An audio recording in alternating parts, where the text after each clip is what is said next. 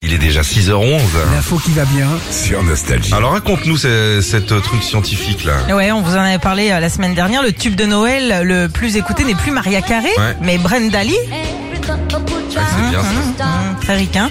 Alors le truc, c'est que ça risque encore de, de bouger, de changer. D'après des musicologues, un bon tube de Noël doit avoir un rythme de 115 battements par minute, mais c'est pas tout, Philippe.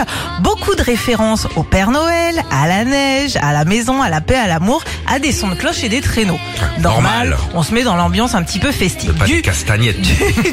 du gros kitsch. Et en fait, pour eux, ça donne ça. Ouais, ça fait un peu Eurovision. hein.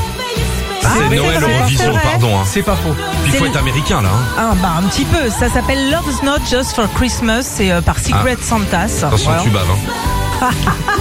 Bon, c'est mu- D'après des scientifiques, ce genre de chanson fait baver. un petit peu.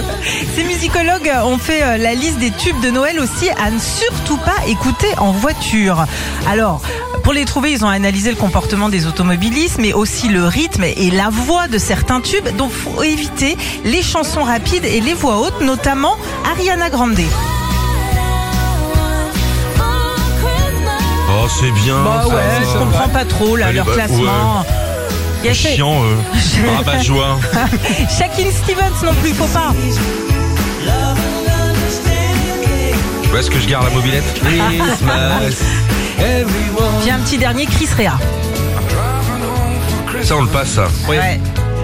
Bah, faut, Faudrait pas, pas. écou- faut, Faut pas pas. écou- faut pas écouter en voiture. Au lit, tu peux, mais pas en voiture, quoi. Ah. Parce qu'en fait, avec ça, t'as un cigare, tu risques de foutre le feu au sapin.